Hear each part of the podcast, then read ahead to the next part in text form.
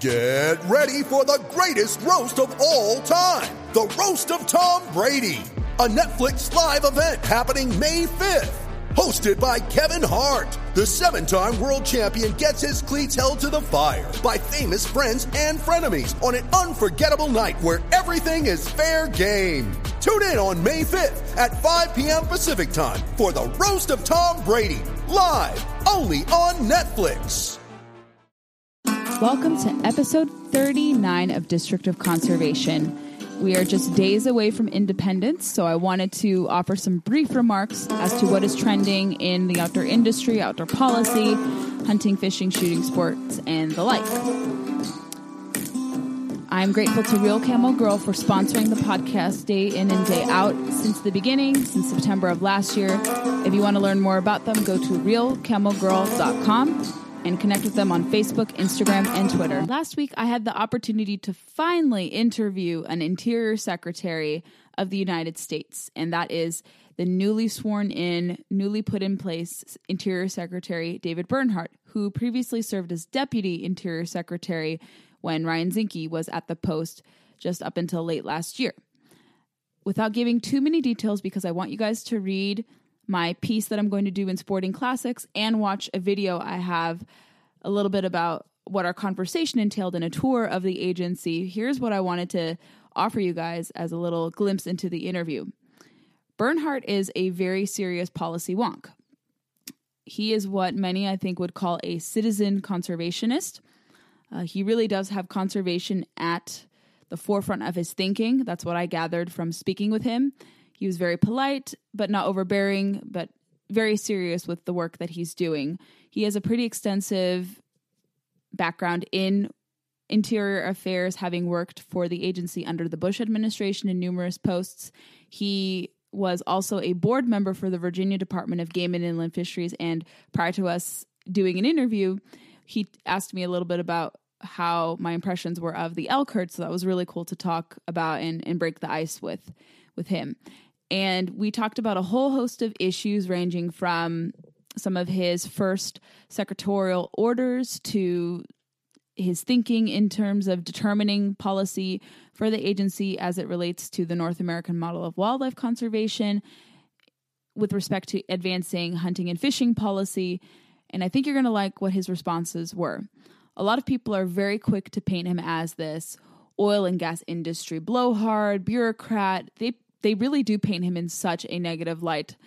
And I'm not apologizing for his policy positions or his previous stances in life in terms of his career. But I think people often make quick judgments about someone who works for a particular administration, especially if they're Republican. And I think that's really wrong. And since being put into the position, Secretary Bernhardt has actually won over a few groups that were kind of skeptical of the Trump administration's agenda items or that were more critical of it, and he's kind of curried their favor. So it's interesting that he has pretty widespread support across different conservation, hunting, fishing groups out there. But we talked about a whole range of things, and I think you're going to like what he had to say. I asked him, I didn't give him softball questions, but I, I, wanted him to get to the bottom of certain things. So in the written format, when that comes out in Sporting Classics. Hopefully, I'm aiming for sometime in the next week or two. But I think you're going to like what he had to say. I'm going to try to make it as interesting as possible with my way of with words and also uh, channeling his thoughts as clearly as possible. So stay on the lookout for that. And I'll also have him as my third subject for Conservation Nation with CFACT, the video series that I do. So stay tuned for my conversation with Secretary Bernhardt. And if you can, when you see any of those pieces come out, be sure to share them. I would greatly appreciate that when that time comes. But you'll see that from me on my newsletter or my social media feeds as to when that comes out. Is there too much open space, public lands in particular, that are open to hunters? One article in the Hartford Courant, which is Connecticut's one of Connecticut's major state papers, has an op-ed out there in the op-ed section claiming the following: Too much open space in Connecticut is open to hunters. That should change. In this op-ed written by a Fran Silverman, who is affiliated with an animal rights activist group, they argue that although hunters are 1% of the population, too much of the land accommodates their lifestyle. 64% in particular accommodates their lifestyle or is open to hunting opportunities. Without reading too much into it, I'll read a few excerpts of it, but I wanted to first have a little bit of a monologue as to what my contention with this piece is. But throughout this piece, this individual makes the argument that hunting access should be apportioned or allotted according to the number of percent of hunters that partake in it. So she proposes that 1% of public lands in Connecticut should be open to public lands for hunting opportunities. That is completely contrary to the North American model of wildlife conservation and the current conservation practices in place. As you guys very well know, and as I've indicated here on the podcast and in my writing, hunters and anglers pay upwards of 60% of conservation dollars through excise taxes collected on specific goods, specifically licenses, firearms, fishing tackle, archery equipment, and the like. When those excise taxes are collected by the Department of Interior, specifically 10 and 11% for certain products. Those that 10 and 11% collected from certain firearms and equipment materials is collected by the Department of Interior from which it later redistributes it back to the state wildlife agencies to use for habitat restoration projects and wildlife conservation restoration efforts. This system has been in place since the Pittman Robertson Act, which this is all derived from, was put into place in 1937. And it's in need of some reform. I won't get so much into the details. I've written about it extensively. You can Google about it. But this law was put into place because much of the resource, wildlife, was depleted in the late 1800s. Hunters decided then and there at that time frame they would be the primary stewards or the lead stewards of trying to rectify the problem of wildlife being diminished out there. So, hunters and anglers have helped restore elk, turkeys, bear, waterfowl, white-tailed deer, and all these different species, having learned from past mistakes of their forebears or the people who came out hunted everything, monopolized hunting or commercialized hunting, I should say, and learn from the mistakes of their forebears and put into place this law and these ethics so that they could be responsible. And a lot of people do recreate on public lands. That's n- n- that shouldn't be diminished, of course, but they don't pay into the system. That's uh, inconvenient truth that many don't want to admit. But hunters and anglers primarily pay into the system, and of course, they should have every right to dictate the policies and and things that happen. And with this op ed, it claimed this. Um, they're celebrating and talking about more land has been acquired by the state of Connecticut, and it's all good and dandy. But the problem with that is this they say, but there is bad news with this land acquiring. While the majority of taxpayers in Connecticut are not hunters, less than 1% of Connecticut residents are licensed firearm hunters, 64% of the new land the state has acquired between 2014 and 2018 allows hunting. She complains further that already almost all of the state's 32 state forests are open to hunters. That's a startling number considering the amount of residents seeking licenses for firearms hunting in the state has been steadily declining from 15,353 in 1986 to just over 10,000 in 2016, a 37 35% decrease. That means resident firearms hunters represent just 1.3% of the state's population. And she proceeds further. She cites the survey from the Fish and Wildlife Service, highlighting the diminishing numbers of hunting participants. And she is therefore saying that, meanwhile, the amount of people participating in wildlife watching activities is skyrocketing. More than 86 million people participated in activities such as observing, feeding, and photographing wildlife, and their expenditures increased 28% from 2011 to 76 billion in 2016. In Connecticut, about one third of residents participate in wildlife watching activities. That's 1.2 million people who bring in 900 million in revenues to the state. Yet the preferences of the majority wildlife watchers who enjoy seeing animals in their natural habitats are sidelined to advance the agenda of a tiny percent of hunters who acquire licenses through the state's Environmental Protection Agency. And this is, it goes on and on and on and talks about that wildlife are intentionally killed each year. uh, and that residents do a lot, and that it's problematic that DEEP not only issues permits to licensed hunters for seasonal hunting of coyotes, fox, deer, migratory birds, pheasants, ducks, and other waterfowl, it issues permits to kill wildlife deemed problematic by owners and renters of agricultural lands. It also adds permits are also issued to kill wildlife at airports and trout hatcheries, and state officials admit these permits are rarely declining. And it further goes on to say hunters have enough land as it is, and their endeavors are not without risk. There have been 10 hunting related fatalities and 118 injuries in Connecticut since 1982. As the state acquires new open space and DEEP works with partners on the Connecticut Forest Action Plan 2020, it's time to recognize it's simply counterintuitive to set aside so much land to cater to a minuscule number of hunters. It's time to flip these figures and start setting the majority of it aside for wildlife watchers and wildlife who are already facing challenges from habitat encroachment and decline and climate change. What this person fails to understand, and Fran Silverman uh, is a communications director with the Friends of Animals, an international nonprofit wildlife advocacy group based in Connecticut. The problem with Miss Silverman's article is this she does not understand, again, as I mentioned earlier, what entails the North American model of wildlife conservation. A lot of these wildlife watchers, while well intentioned, do not normally contribute and do not contribute the majority of conservation funding through excise taxes. They don't pay an excise tax through their wildlife watching activities. They may donate to groups that do in turn support conservation efforts privately, and that's great. I support that. But their dollars do not speak volumes for conservation projects whatsoever. And to deny that fact, that's, that's simply glossed over and ignored in this article and then say, well, you have to decrease hunting acres or hunting access because they're only a minuscule uh, population set of, of Connecticut.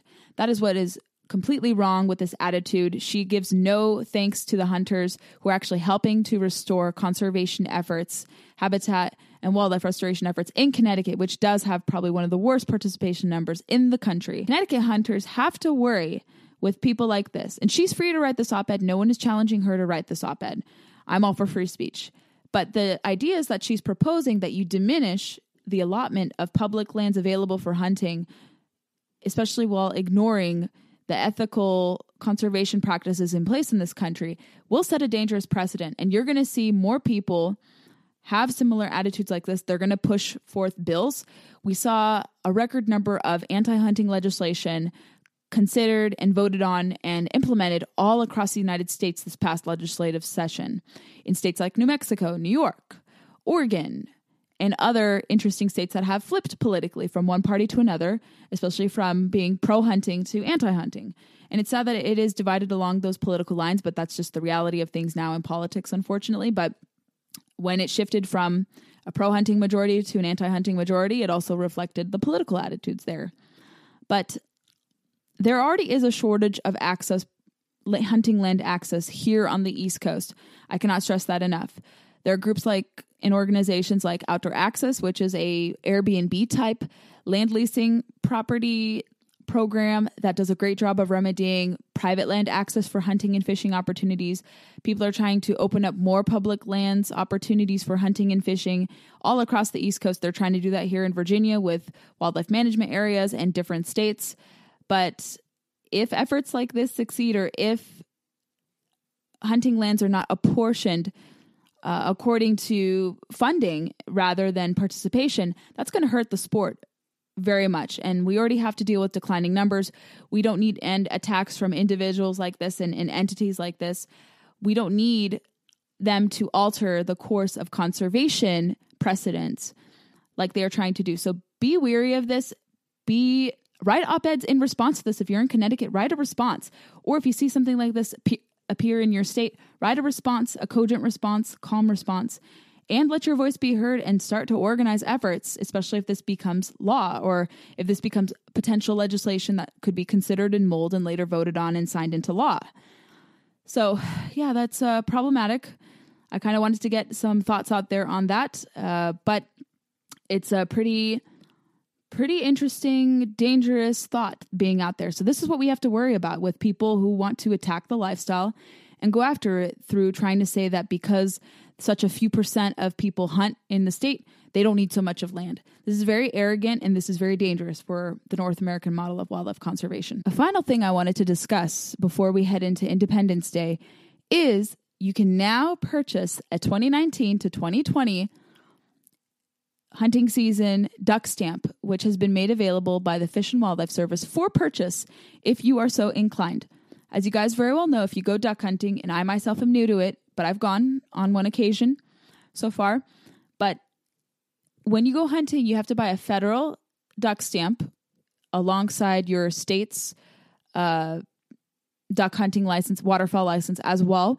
But if you want to buy the duck stamp ahead of time and get it sent to you before season starts, it's a perfect occasion to do it now. I'm going to include the link in the show notes from whence you can purchase one for your liking if you are a hunter or if you're not and you just like to collect it. That's great too. The more the merrier because that goes back to, again, wildlife and habitat restoration efforts. That's what all of this stuff does. And many people do not understand that we have to be patient with people especially those who are very antagonistic, and explain it to them that this is what happens. This is the thing that has been set into place for many years. There's precedent for it. You have to accept that hunters play a big role, much like anglers, in conservation efforts in this country, and denying that would be a foolish mistake. And through efforts like duck stamps, licenses, excise taxes, collected on all this great stuff, that's what goes back to conservation funding. And the challenge that we have in the industry is finding per- people to make up for the losses that have been occurring gradually over the years. And again, having op eds like that or suffering blows to recruitment efforts will be a huge detriment to our efforts. So, if you want to support hunting, bring in someone new, mentor someone. If you find more city dwellers like me who are new to hunting or who are interested in hunting, take them hunting, take them under your wing and mentor them because that's how you're going to get people. The best opportunity for bringing in new hunters is city dwellers who are open minded. And there's, I think the majority of this country is not really set in their ways when it comes to hunting and they're open minded. So there's a huge opportunity. And you want to get the millennial, quarter of the population, interested. And I think there are some opportunities to do that. And we'll discuss that in a future podcast. But get a duck stamp if you haven't already. And support conservation through that. Thank you for listening to today's episode. I hope you liked it. If you're new here, I would appreciate some feedback. Send me a message, leave a review, subscribe on Apple or other supporting platforms. I would love your take as to what your thoughts are on this.